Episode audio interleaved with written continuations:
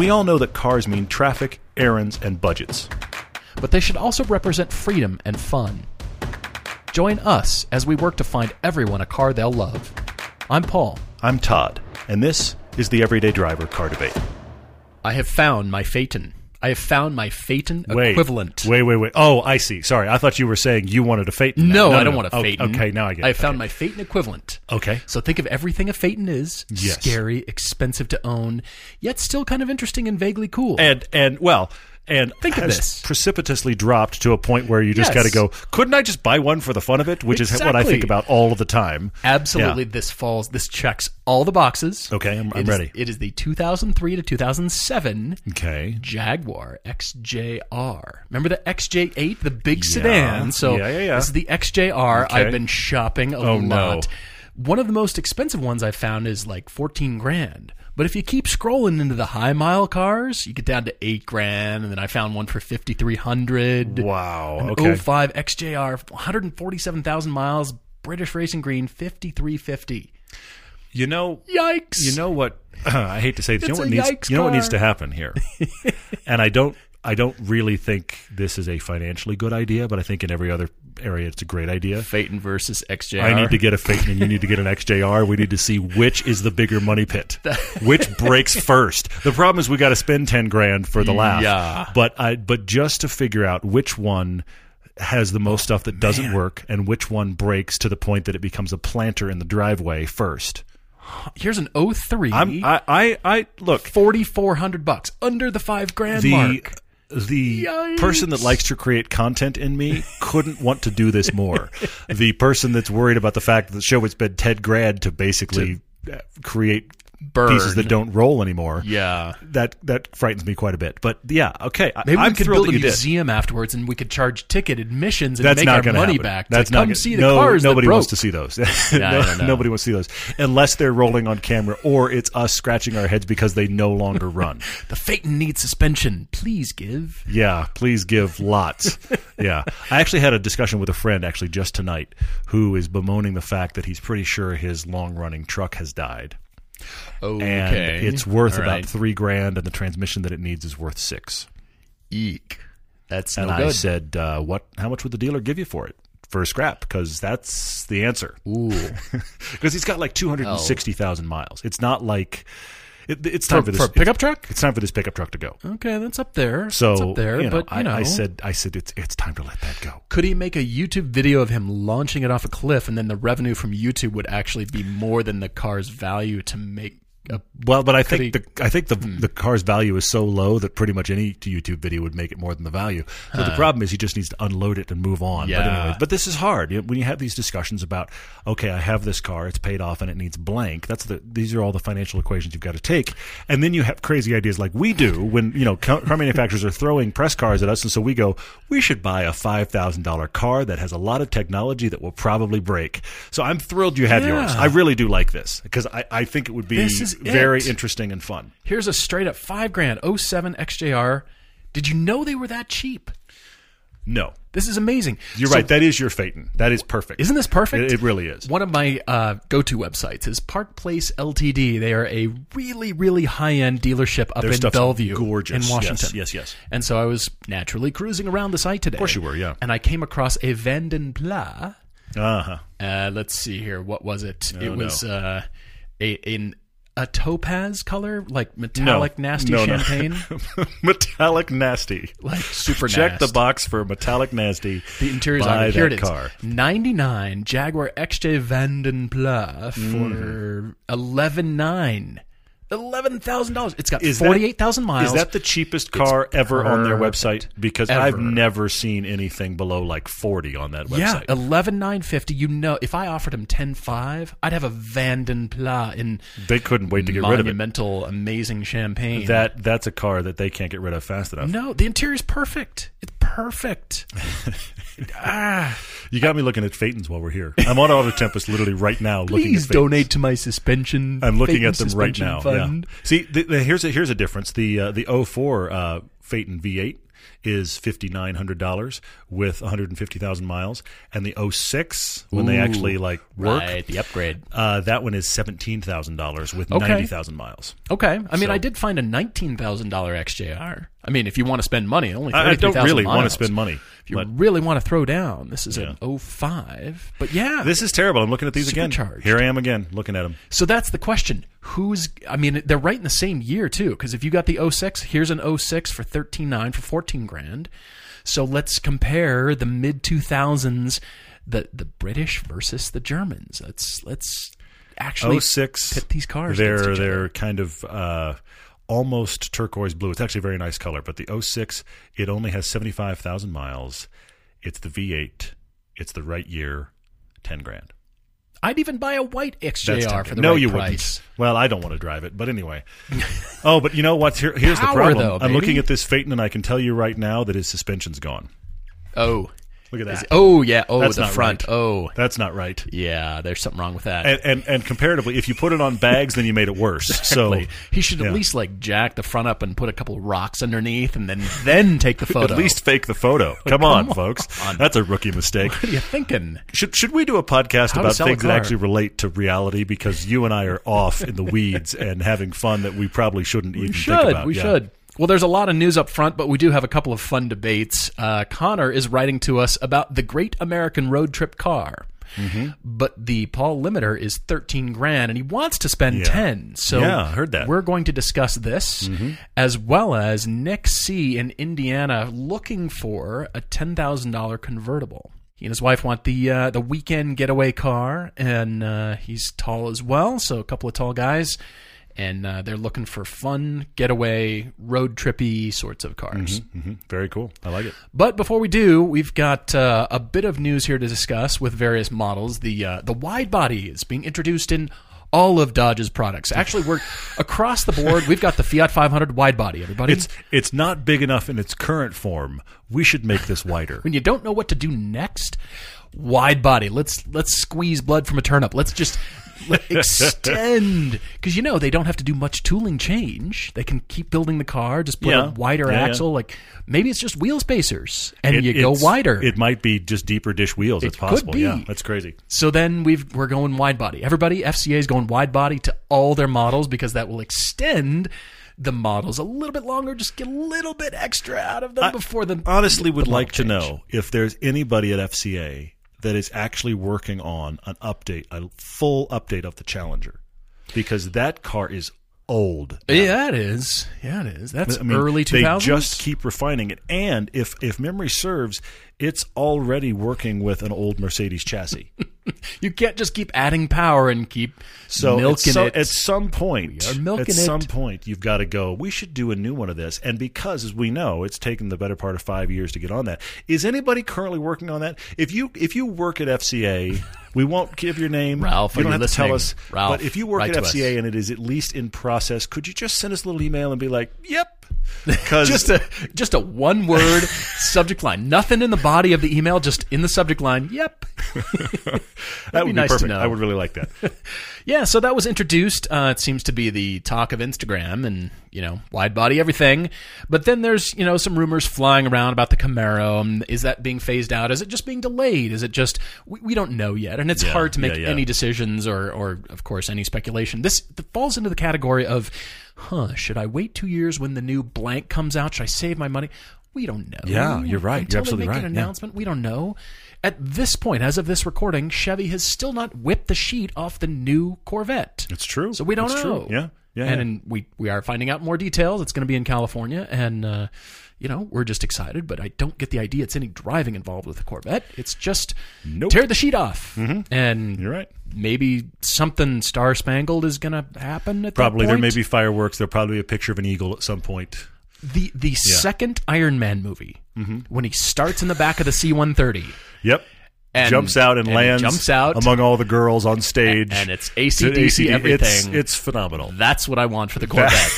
Come on, you know You're this right. Scene. That is That is quite perfect. Yes. That's what I want. Could we figure out a way to actually drop the C8 into that Can that we? room? That'd be amazing. I really do like, like, the that, only yeah. one that exists. No, darn it. I like this. This is good. Yeah, we are not going to that Corvette reveal. If we, if that's the reveal, I really would wish to, get, to be there. But Telling it's ya. not going to be the, the thing. Let's parachute one out the back of something with fireworks and But smoke we are. jumpers. well, essentially, at that Come point, on. what you need to do is just hire Michael Bay and call it an afternoon. That, There that we really go. is what happened. You know, just big those big gasoline cans of explosions. Heck, he does the Transformer movies anyway. I mean, That's he's all already he does. working with Chevy. He's already, already- featuring their products. right, He needs to do the the cool Pepsi commercial version of the reveal for the new Corvette. What would that look like? And, Well- the, and the turnaround from Bad Boys, Will Smith and Yeah. uh, Martin. There we go. Uh, so the the turnaround where they start the camera low and twist It's- around. No, that's on every single Michael Bay film. that is the see, signature see, move. see Pearl Harbor, see everything. I will. Bre- I will break this down. Here's how this works. You put the dolly, which, by the way, when you get a dolly and you get union guys, it's going to take a couple hours to do this. You put a dolly in a circle. You create circular track for your dolly. Yeah. You pull out all of the little. If you've never seen this done, they have little wedge uh, spacers to make sure the track is perfectly level. Right, You right. create a circle. You put the dolly on a circle. You put the actor in the middle. You start all the way jib down. in this case, the the Cor- the Corvette, the new car. Exactly. You start all the way jib, except it's not very tall. That's the problem. You start all the way jib down. Okay. Minor, minor. And you, uh, uh, so the arm's all the way low, and you you have to run at least 48 frames a second, which means at least double time for slow mo. But Okay, you might enough, want to run enough. like 96 or something nuts. How fast can you get film to the camera? Granted, we're in a post film world, but still, you get my point. Got it. Lots of frames are happening. Bring it. Okay. And then you go in a circle. This is the Michael Bay recipe. You go in a circle while the actor, for for whatever reason, he's fallen over, he's tied his shoe, he reloaded his gun, and it was on the ground. I don't know what the reason was, but he goes from a crouched position to a standing, triumphant, looking up. I don't even know what Swelling music. screen. Come on. and you do that slowly, and then and then that's what this is the Michael Bay signature. It's been in almost every movie he's done. It's the cookbook. It's how to bake the Transformers cake or whatever. I still how to think make that movie. that when he leaves his driveway, it's just a bunch of those gasoline explosions, Just boom, boom, squibs boom, all the way boom, down. down the drive with like a big firework thing, and he leaves the drive. I really think that's just Monday. You know, I think that's Going to it. work. I don't know. I don't know how we Boom. got this far off track, but we're off into Michael Bay is, is launching the new C8. It is coming. Yeah. And then there is uh, talk about Mitsubishi bringing the Evo back for us. Talk about rumors. I would like that. the Corvette goes like away that. and the Ev- and the Evo comes back. Very Yeah, Camaro, interesting. yes. Sorry, yes, Camaro. Yes, But uh, yeah, I, all these fun cars. I mean, we'll see. We'll see. I, I, would love the Evo, but the discussion there is because you know Renault now now owns all that it would be essentially Yeah. using tech from the current Renault Megane. Now we like the Renault Megane in all forms. The RS versions of that is a great front wheel drive car. We really enjoy it. Be a great platform to work with. It'll obviously be tech sharing. You can see the Mm-hmm. breadcrumbs here that make this go. Oh, I see how that could make sense. There's even discussion of it having a 48 volt. Now we had that on the new Mercedes GLS. we Yeah, just drove. right. There's gonna be more of that. hybridization system. So that would allow for an extra hybrid boost before you get on actual boost. I mean, the recipe here sounds a viable and b fantastic, mm-hmm. but they've got to make it. It's got to become real. This is this is just as much a rumor as the Camaro's death. You can see the breadcrumbs that would lead to the Camaro dying too. They've done it before. You know, in the Yeah. in the '90s they killed Yeah. it and brought it back in the 2000s, and that's why we still have a transformer looking car. So there's that. Hmm. Wonder if Michael's involved in the design. They're going to kill too. it. They're going to find a new filmmaker, not Michael Bay, that's going to make a new whatever, and it's going to. I don't know. Yeah, exactly. This is all very intriguing. I hope it all happens. It's yeah, not going it'd be to. great. It'd be great. All right, we're jumping to the debate with Connor, who writes to us. He's 27. His other two cars, well, vehicles, are totally paid off. First of all, a Honda Element, okay, and a Kawasaki KLR 650. Element is the utility vehicle. The KLR is the city commuter. But he has now convinced himself he needs a road trip car. So he writes to us saying, What is the great American road trip car? Even though later in the email he's saying for weekend getaways and weekend road trips, I envisioned this grand, you know, You thought he was driving cross plan. Yeah, you know, the you did, Grand yeah. Canyon is a stop, and then you head north and through Vegas, and You're going to see Mount You know. Rushmore just because you can't believe somebody carved faces in a rock in the middle of South Dakota. Yeah, all of this. there we yes. go. And then Pacific Northwest, and it's Mm-hmm. this giant loop, maybe. But I do get, yeah, you're just wanting the getaway, the weekend Mm-hmm. road trip warrior. Now, he loves Japanese reliability, but he's not married to it. Loves coupes, and he's got two dogs and a girlfriend. Hello, who will be riding along. So a two plus two coupe would be ideal. Mm-hmm. He's also six four, and he says, you know, the headroom would be good. Okay. So again, like I said at the top of the show, budget is ten grand with a Paul limiter of thirteen thousand dollars. So I started. I went in this circuitous route, and then I did come across the car. I think you should Did you? Okay, good. It's not exactly good. Good on gas, really. Okay. but you know, road trip cars don't necessarily have to do that. Commuter cars do. But True. Road trip cars do not have I agree to. with that. I agree with do that. Yeah.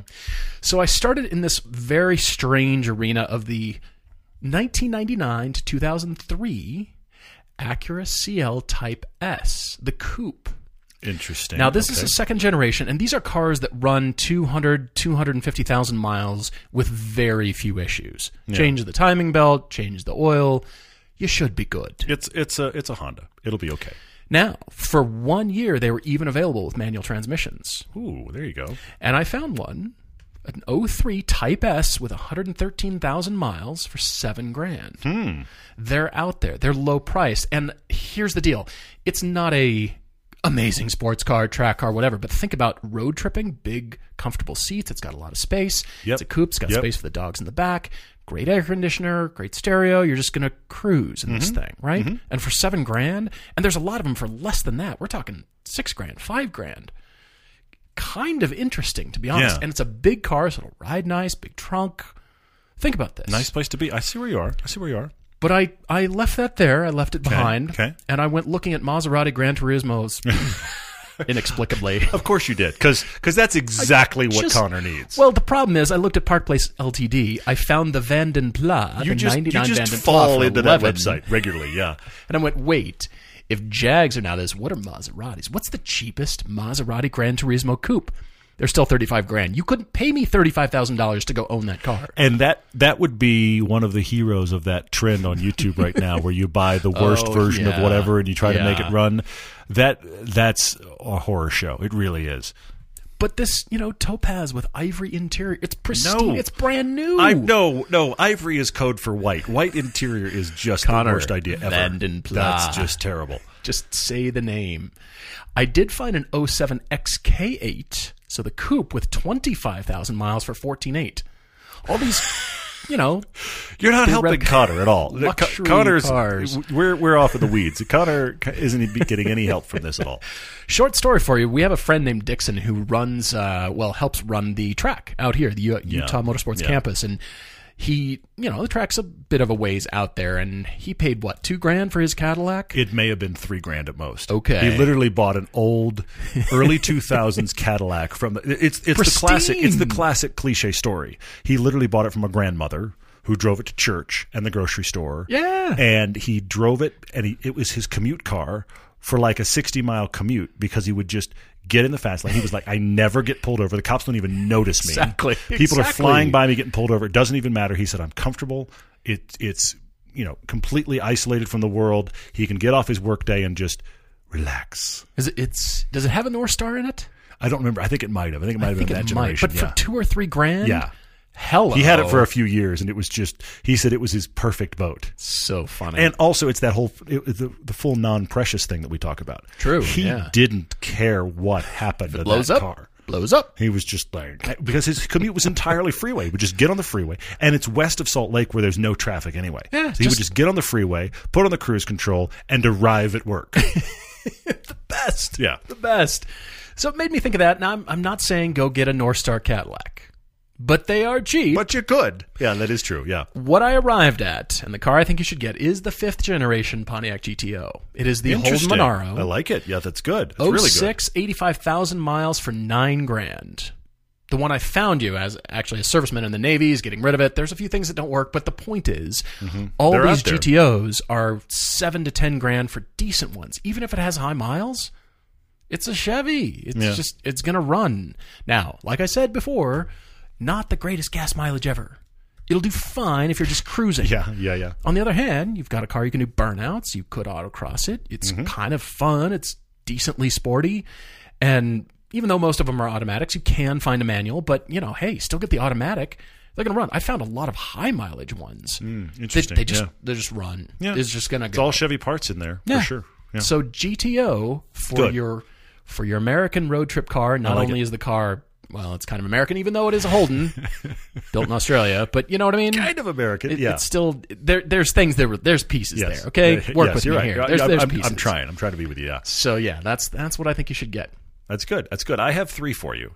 We're talking two plus twos that are inexpensive, that are going to be decent to drive. What I find interesting here is we are trying to find the middle ground between a bike and the Oh, Honda that's Element. true. That's true. Yikes. Okay. So I instantly go to stuff that I think, okay, what can we really get? And then I realize, well, no, no, road trip, road trip. Yeah. Let's yeah, not totally. lean too much toward the bike. We got to road trip this thing. We got to be in it for a while. Think you know South Dakota. Think Texas. So yeah. Just oh man. cruise control, air conditioner, your favorite There's podcast. there's not enough luxury to get you through West Texas. I've done it multiple times. Okay. that Cadillac, the DeVille with the North Star Fort, Fort. Stockton to El Paso Ooh. is just death. Ooh. It's just the the number. Here, I will tell you, the number one thing you need is an air conditioner, and it needs to work really, really well. Heck yeah. Ideally, cruise control and just cling to your sanity. Cling to it. It's you and the tumbleweeds. Anyway, Wow. uh, the Infiniti G37, Okay, good. great two plus two. Good. That engine's been around forever. Are they thirteen grand or less? Oh, you can find them. Absolutely, you can. good news. Yeah, they've dropped, and so is the Genesis Coupe. Hyundai that's Genesis true. Coupe, That's another true. two plus two. Good room, great road trip car. They run, they look great. I really like the Genesis Coupe. Both of those I like, but I think my favorite might be the last one of my three. I love your GTO, by the way. It was kind of on the fringe. I was kind of going, "Are you going to think of it?" I'm glad you did. Okay. You know what you can actually get for this? I've got one in front of me right now for ten thousand five hundred. Hmm. Okay, a two thousand eight Audi A5 Oh. for ten five. The mileage kidding me. is no, it's amazing. The mileage is uh, I've got it right here, seventy eight thousand miles. okay. Fine. Fine. Now you can find them. I mean, this same idea, this same vintage, well over hundred thousand miles. But my point is, here's one that isn't at hundred thousand miles. It's a California car. The A5 is a fantastic road trip car. Mm. Now the S, look, you could want more power and all that kind of thing, but I, I will say the first time I drove the A5, that whole platform, was at one of those old Mo- Motor Press Guild track days, probably around 2008, and I drove an A5, not an S5, and I remember thinking, this is the first Audi I've liked in base form. Mm, yes, Sure, the S5's sure. got more. Yes, it's got more bells and whistles. You can go RS5. Yes, it gets better and better and better. I get it. Yeah. But for what it is, it was surprisingly good on the track. They get good gas mileage. They're a nice place to be. They have timeless looks. You really, with your 13 grand, could go find yourself an Audi A5. Huh.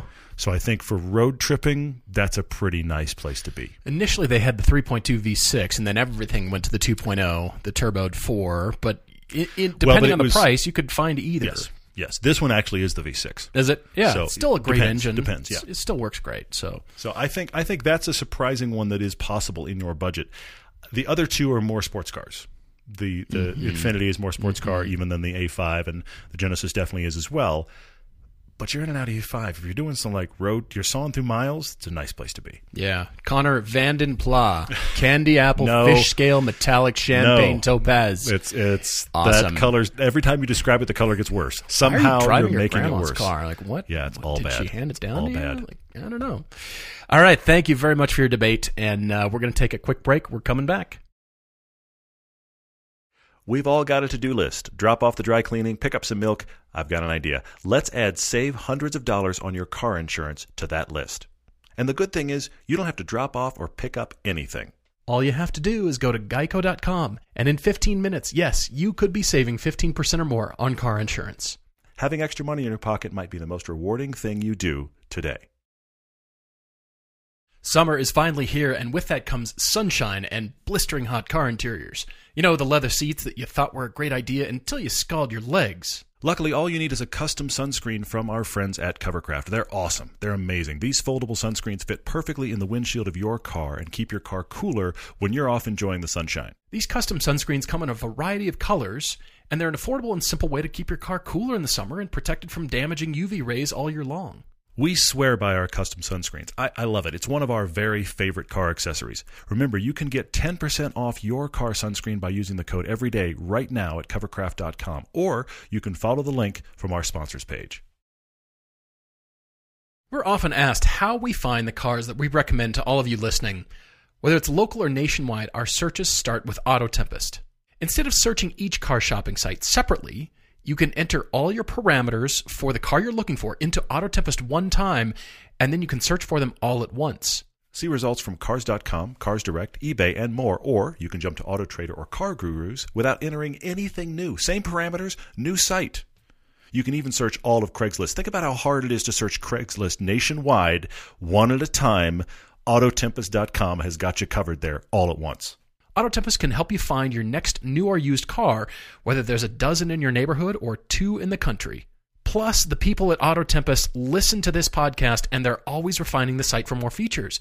They've got research tools, buyer and seller guides, and they're listening to what their users need. So if you're doing your own drive homework, you're chasing your dream car, or just looking to feed the disease, as we are all the time, Autotempest.com is your place to start.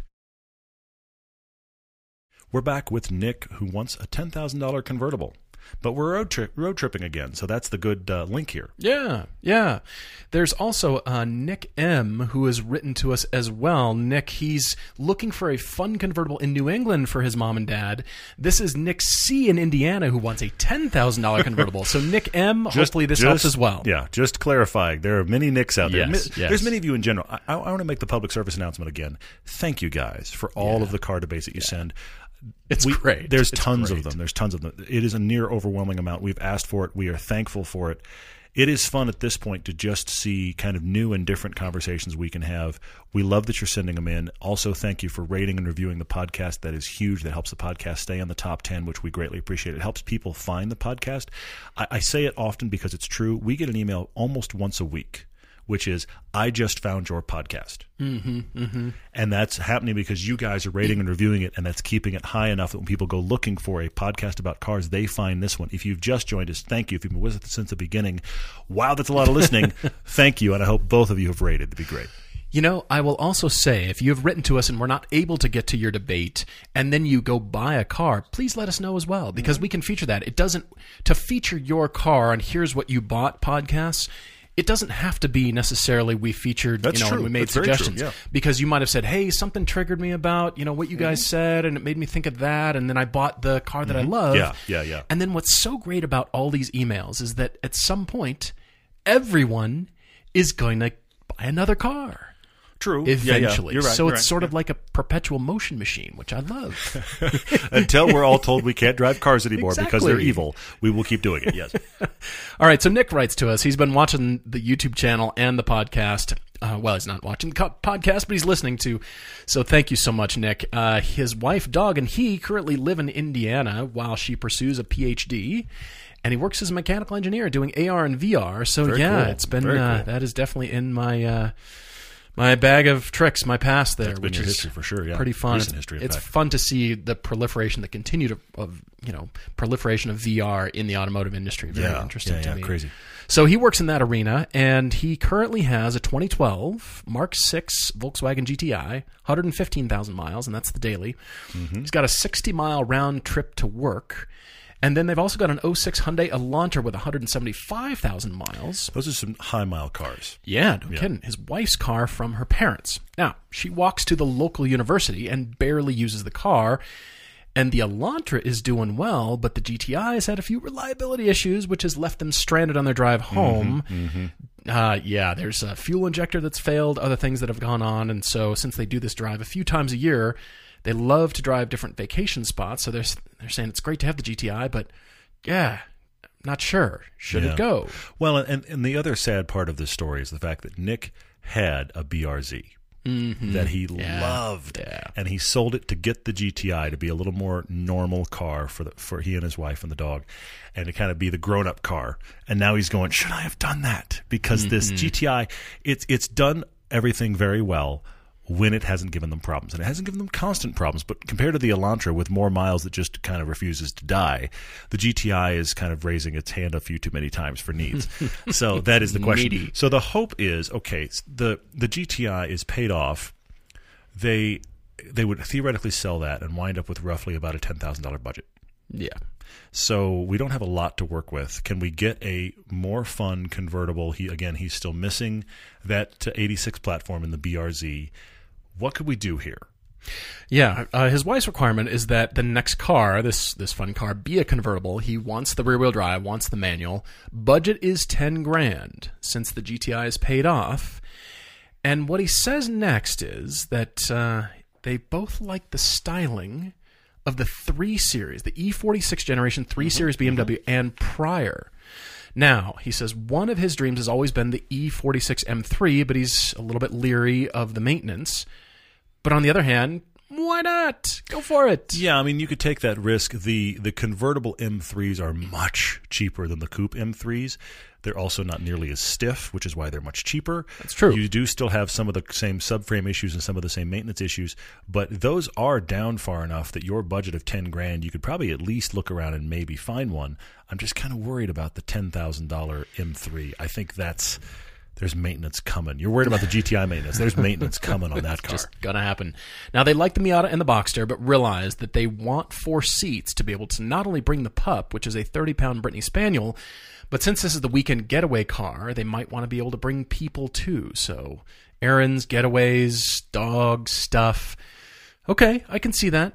So it's not just you know, Miata's the answer here. It's not necessarily. Well, he also says that he's tall enough that he feels like the Miata and the Boxster are, are a little tight for him. So there's that Mm-hmm. concern as well. I do like here that the main the main requirement for more than two seats is actually the dog. I mean, maybe they take people, but it's really a 30 pound dog. Dog's a family member. I kind of, of course it is. I kind of feel like that we can work with that. We can work with the fact because it's not like you said hundred pound dog. It's, this isn't a person sized animal, so that that makes it a little more viable. True, true. All right, so Nick, I jumped in here starting out with I, I hear your requirements. I know you want rear wheel drive. However, these cars are now just flat out cheap. Okay. That is the 2013 Abarth 500 convertible. Okay. Now, it'll fit you well because you said you've got the longer torso. You're six foot one, longer torso, so he needs the, the headroom. Mm-hmm, and keep in mind that Fiat 500, the general design, the H point is higher. Yes, and it's and got it's a lot got of the headroom. Yeah. Okay, so it'll fit you well. It's not rear wheel drive, but what's cool about this is it's got this snorty engine. They're Mm-hmm. inexpensive. I think they're just going to run, and the convertible actually has a two position, so you can put it back kind of like a giant sunroof, or then you can go all the way back, all the way down Yeah, to the yeah, yeah. tail there. So it's kind of a two position, and you still get the structural rigidity of cars that you know are not convertibles because that I see where that long the A pillar just sweeps up over the top Yeah. and it just follows the roof line. And so that that structural part is still there. So Mm-hmm, it's not readily apparent actually that it's convertible. It's kind of like just a sliding giant top really. Not necessarily a full folding top. So it's kind of an interesting interesting choice here it's like i said not rear wheel drive but it is tiny it's got a tiny back seat but Mm-hmm. the pup's only 30 pounds so Agreed. could work Well, thirty pounds is almost it can almost hang out in the lap. Almost. Almost, depends. yeah, depends yeah, on on how tolerant you are and how calm the dog is. If your dog's, I have I have two dogs now. One of them, my son's dog, the really young one, gets in a car and just goes, "Oh, oh, we're doing this now. Oh, okay," and then lays down and is quiet. Oh, and really? Sits there, lays there until you get to the destination. My other dog, who's thirteen, her entire life, she whines, yelps, speaks the entire drive until the drive is over. warbles And it, that's a great word for it. And if because of scent memory, if you start to drive somewhere she knows and likes, it gets worse. oh yeah So Oh, yeah. so to have a dog now that just gets in the car and is like, all right, and is quiet, I'm like, is is he okay? so who knows what poke. kind of dog you have, but yeah. All right, so this E46 thing intrigued me. And I hear you about the M3. But I do want you to know that the 06 325 CI, Mm-hmm. it's the same thing, it's just not the high strung M3. yes. yes. 68,000 miles for $8,400. Those are cheap. They're really cheap. If you don't go. M3, you've got tons of options for that body style. I even found an 05 330 CI with 47,000 miles. It's a manual for 12.9. Now I Hmm. know that's a little bit over your budget, but it has the ZHP package. Oh, wow. That's the $3,900 upgrade. Yeah, yeah, yeah. That's excellent. That's It's got the motorsports body kit, xenon headlights, shadowline trim. It's it's like the almost M3, I like but it. it's not quite the ooh high strung, you know, like it. motorsports engine. theoretically it may be cheaper to run. I take, I Maybe so. Yeah, yeah, yeah. It's a SoCal car, forty-seven thousand miles. That's great. On an that's, re- that's really good. That's excellent. And yeah. it's manual, rear-wheel drive, four passengers. Okay. It is right. silver with the silver interior and everything silver and gray. if you need it, but it'll still. be silver. Yeah. I'm just saying they're out there, Mm-hmm. and you could go pursue. It's not quite the M3, but here's a 330 Ci that's still got a lot of power. Yeah, Think that could be interesting for you, I like it. and I it's like it. four place, four passenger here. Okay, cool. I like that. I actually had had wondered about that generation of convertible uh, BMW as well. So I'm glad you kind of unpacked. good looking, actually. They are good looking, and they look honestly they look pretty close to the M3 anyway in convertible Yeah, form, and so I think they're just good in general. I do like that. That's true. glad you brought it up. You could maybe find the E93, the next gen. Now you said you're not as big a fan of that, but look Hmm. I mean, into they that go to because hardtop that's at it's a hard point. top convertible. That's why I bring it up because Yeah. hardtop convertible you might find more usable overall. So I'm just mentioning Oh, that. just look at it.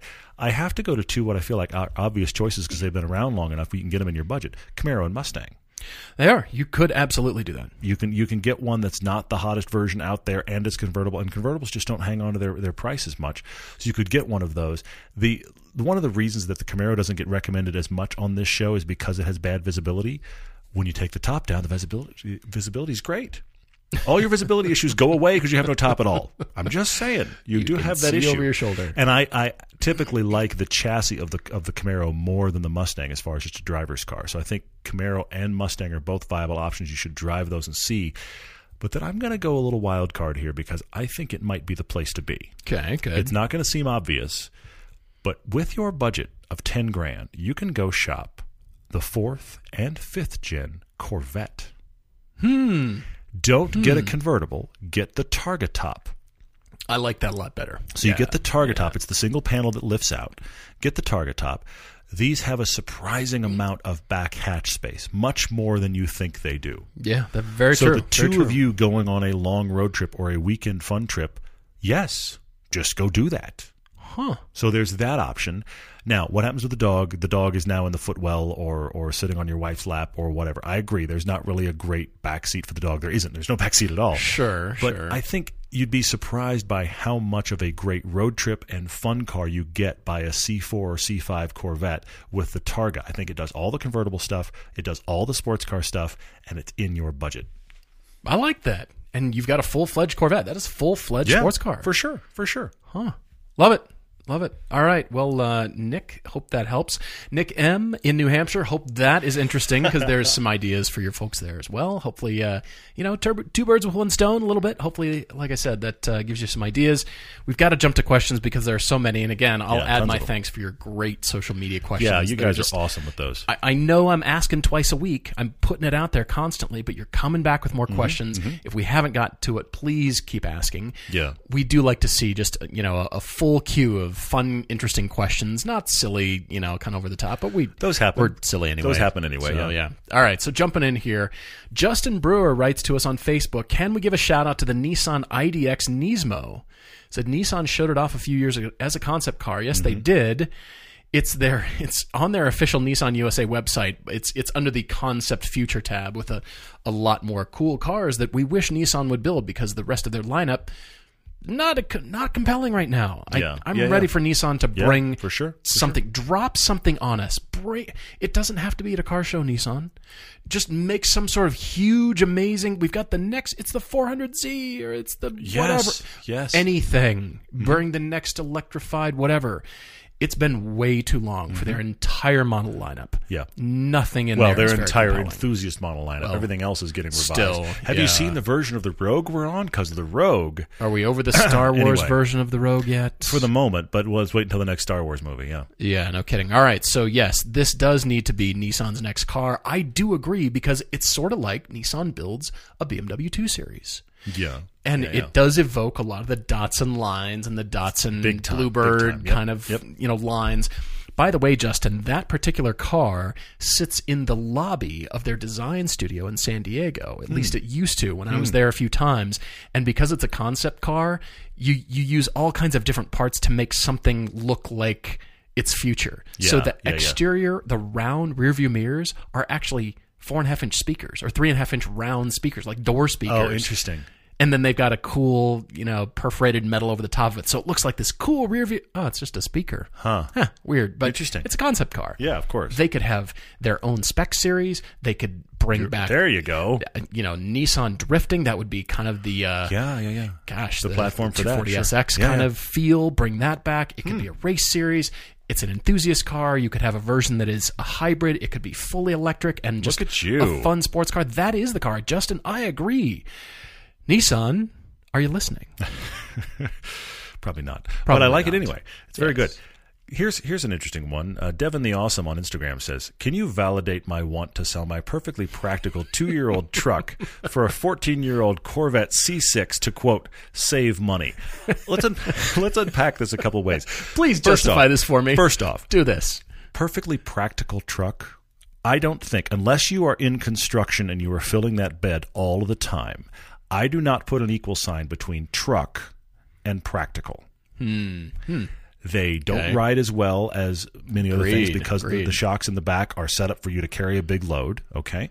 They don't ride as well. They typically don't get as good a gas mileage. They are bigger, they consume, and they aren't as fun to drive.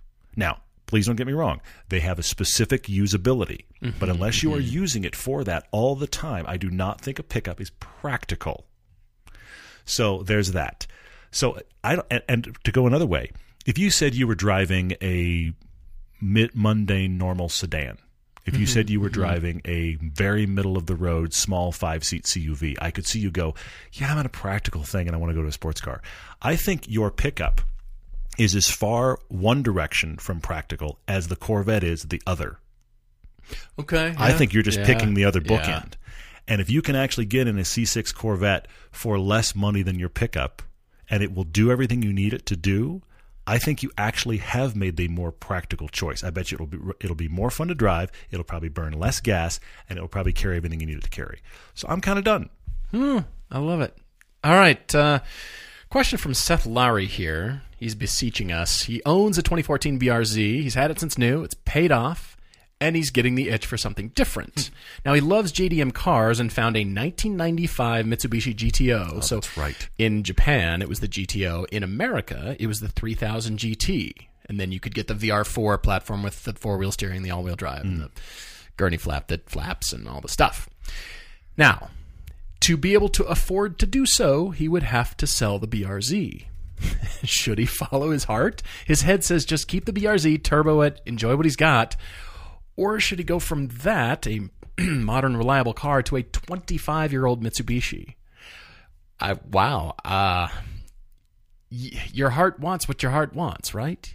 Have you driven one of these cars? Is my first question. If you have yeah. and you still know that you want it, is the only reason you're going after the JDM because it's right hand drive and you want to import it? Because otherwise, the 3000 GT VR4 still exists. Agreed. Just go buy one of those. Agreed. Yeah. yeah. Yeah. You know, and then you know promptly pour money into the the lifters that you have to The- redo and the The everything that breaks. hydraulics that Yeah. actually they might leak so the four wheel steering doesn't work and then you have to you know redo the electrical actuator that puts this the flap up in the back at speed and you know you have to chase the little things around the car but otherwise yeah that was like Mitsubishi's heyday they had the Galant VR4 the 3000 GT then they came out they were still proliferating the Evo hello Mitsubishi what Yeah. what happened Well, but it's it's such a tech heavy car that the Well, it's a heavy car too well, that is that. You're right. It's such a tech heavy car that the problem is you're talking about lots of tech that can break from a quarter century ago. Let, us be honest. let's be honest. Okay, that is Olympic This- type sprinting away from that car wow, world record. anyway, Wow. The, the the thinking here is how much do you want a project? I, honestly, Mm-hmm. do you want something that isn't reliable? I'm not saying it might not be reliable, but I think this is a headspace. This is our our Phaeton and, and Jaguar discussion. Are you willing to go into something expecting there'll be stuff to do?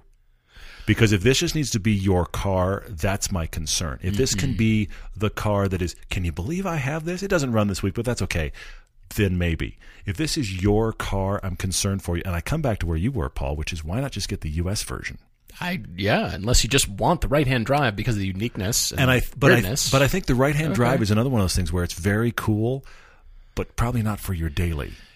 I need you to have driven one of these, Seth, before you make Yeah, the decision yeah, to yeah. pull the trigger. You need to have a driven a right-hand car and lived with it in the U.S. for a while, if that's where you are. If you're in the U.S. or a you know the, the uh, you know the configuration where you're driving opposite of what traffic is doing is my point. And may I make a suggestion? What about the first generation Acura NSX? If we're going Interesting. 90s If you're going to go classic 90s JDM, you're right. That's interesting. I That's know really they're probably more expensive than I'm sure Mitsubishi, are, but yeah. hang on to that BRZ unless you know, like I, like I said, unless you know that's what you want. Mm-hmm. It is unique. I agree.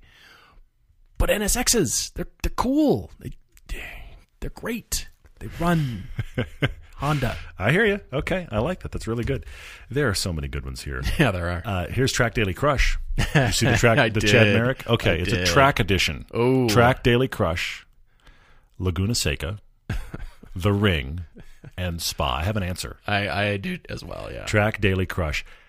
I'm crushing Laguna Seca. Okay. Good. I, I, I love that track. It's very cool. But you know the reason it gets crushed is because it's the shortest of the group. Oh, good reason. It's Okay. the shortest of the group. Good reason. And the, the sound restrictions means you have weird, you know, spaghetti tailpipes. There's that as well. The daily is the ring because the ring is one of those things that is practically a canyon road. I want to daily that all the time. And Totally. treat the treat spa like a track.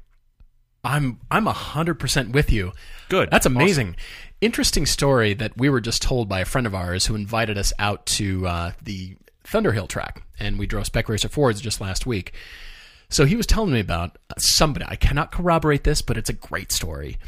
Because of the noise restriction mm-hmm. for his race car, he came up with I think it was a Raspberry Pi or just some circuitry that was GPS enabled, connected to a solenoid in the exhaust Heard about this? Yeah. and where the it would know where the car is on track because of GPS, and it would shut the exhaust off, and it would drive by the sound meter, and then at the top of the hill it opens Open back up, and Yeah. he doesn't have to do a thing. He just knows it's going to It happen. muffles the and it's exhaust all- automatically. It's all based on GPS where the car is on track, and he just he rigged it up, just his own car.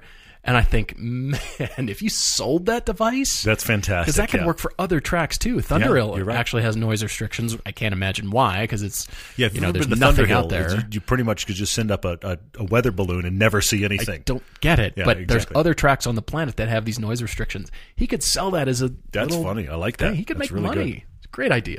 Scott Berger says, "Is it worth owning a car if you're too precious with it and uh, to take it to 98% of places 98% of the time?" Scott, I feel like you're answering your own question.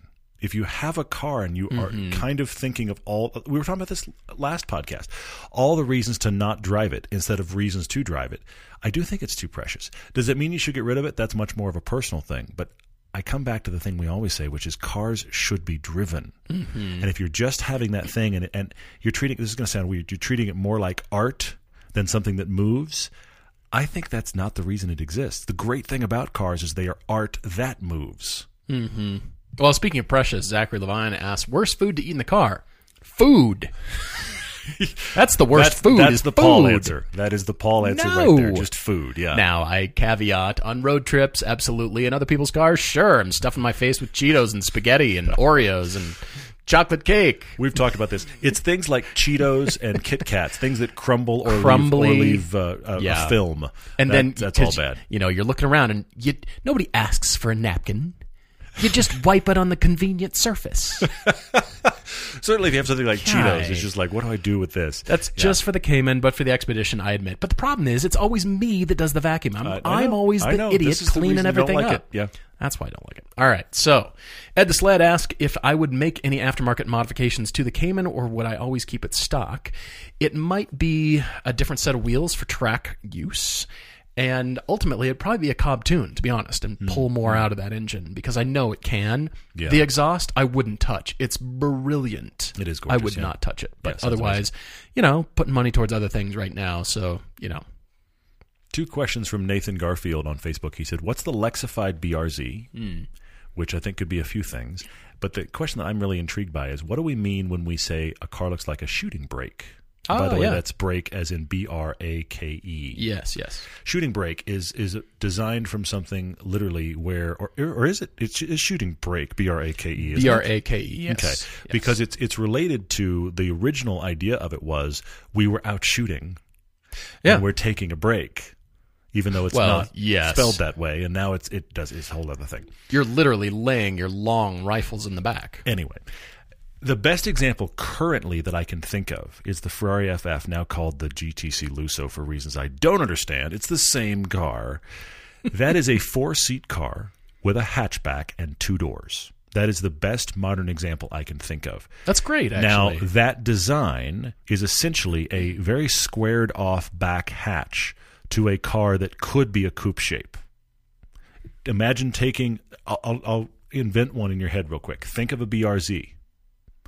Take that straight line from the windshield until the back bumper and now make a hatch. Chop it off into a box. That would make that car into a shooting brake. yeah.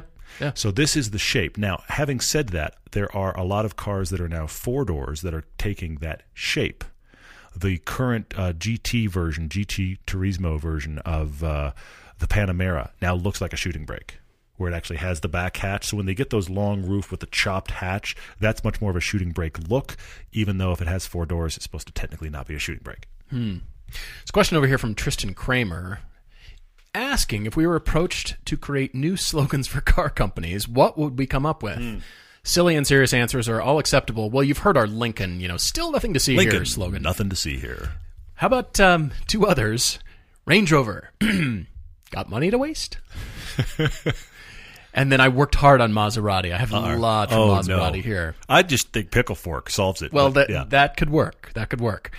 So Maserati is the, um, you know, keep trying. One day you'll get that promotion, or you know, for when you didn't get the promotion, but you want your neighbors to think you did. Maserati might be for you. you don't mind being broke and broken. The bad news is you didn't get the promotion, but the good good news is you still have options somewhere in there. All right. Yeah, I'm I'm working on my Maserati, but I, I want it to be just just snarky enough so it doesn't quite offend Maserati owners, but it's just a subtle like jab, just a little. I almost feel like this would be a topic Tuesday. We could just sit down with all the car makers and just come up with stuff. That could be frightening. Because you know, there's you know for every car manufacturer, and I point the finger at me too for, you know, I've made the Porsche joke, and then mm-hmm.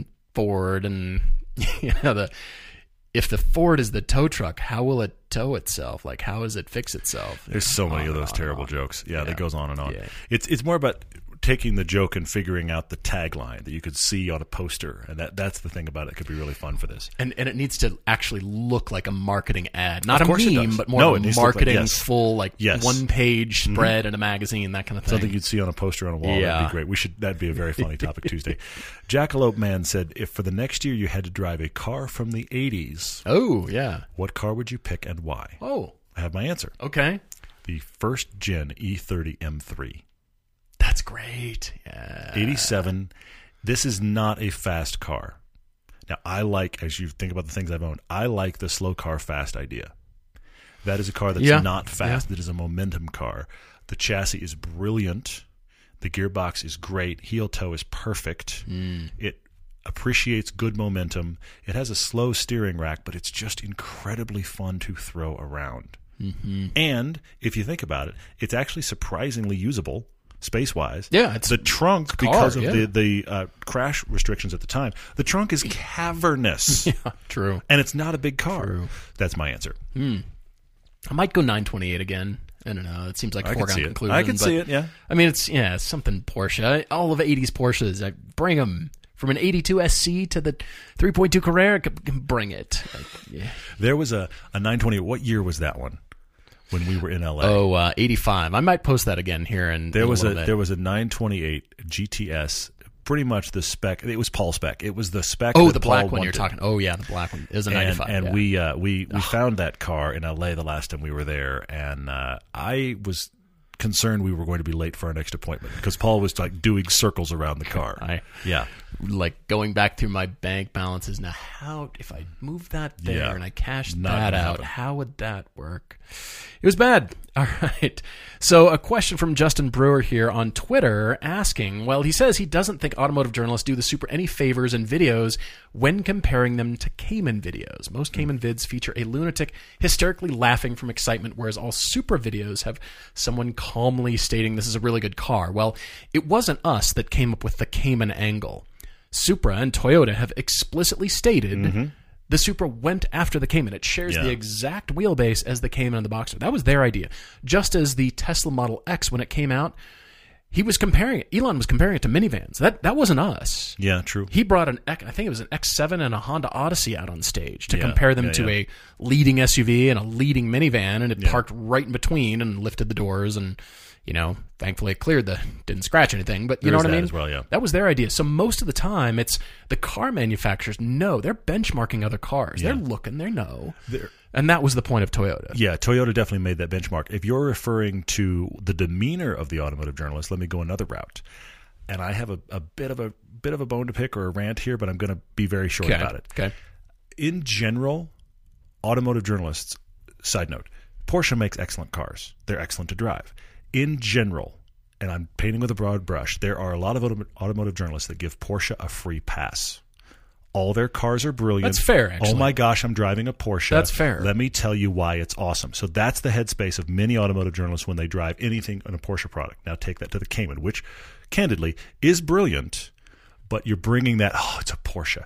Secondarily, the the Supra, while benchmarked at the Cayman, has a secondary problem. The journalists are coming in naturally uh, skeptical because the last Supra is this icon, and we've all heard all the reasons why it's supposed to suck. So they're instantly Sure, coming in and sitting sure. down in that car with a different headspace that is, hmm, am I going to like this? Whereas in the Porsche, it's like, it's a Porsche, it's bound to be great. Let's see if it is. It's gonna be the most This leads ever. to two very different video conclusions in many cases. It's also, I think, possibly the engine configuration. I mean, the Porsches are rear and mid-engine. Yeah, but I think it's Now. I think it's the predisposed headspace. I really it's do. mostly that. I, I agree to that. I mean, it's hard to compare the exact. You know, you've got the wheelbase, the dimensions. But you're talking a front engine rear wheel drive car versus a mid or a rear. The dynamics are totally different. But we're all coming, I, I, us included, everybody that is an automotive journalist that has driven the Supra so far was coming from a skeptical place of, is this going to be any good? Mm-hmm. So you're already coming in there, and that changes your whole headspace. yeah, for sure. All right, what else you find here? Thinking of replacing this is uh, what Diema. He's uh, thinking of replacing my ISF with an SS. They weigh about the same, which is interesting to think about. The Lexus ISF Huh. and the SS weighing the same. Weigh about the same, but the SS is much bigger. Will I be disappointed with the driving feel of the SS? Of course, the SS will be manual with magnetic ride. I think no.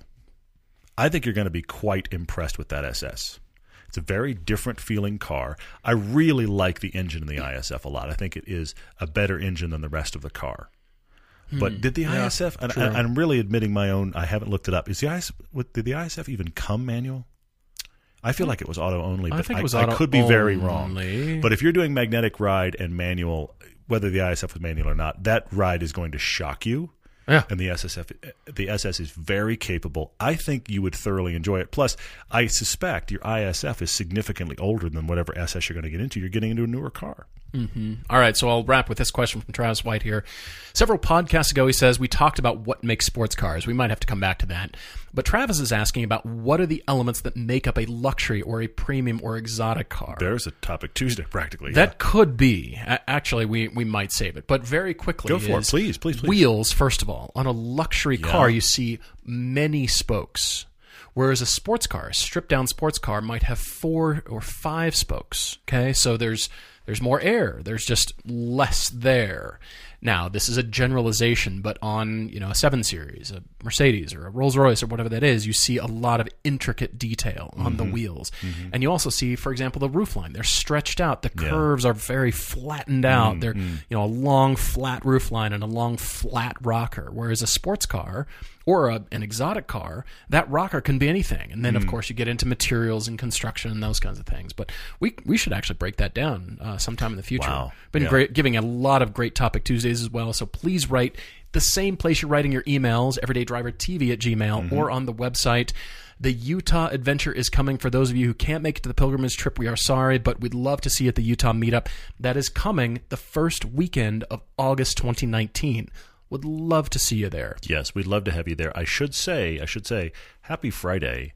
And keep in mind, this is the closing day of registration for pilgrimage. If you have been holding out, you need to get in now. Last call. It really is last call. We're very excited about the group that's going, and then we will transition to talking entirely about the Utah meetup because we're just excited about it. It's funny just because we Yeah. have to do so much Yeah. lead time on pilgrimage, it takes precedent for a while, even though the Utah meetup is going to come up first, yeah, exactly. which is very fun. Exactly. Guys, thank you again. Really looking forward to next time. Cheers, everyone.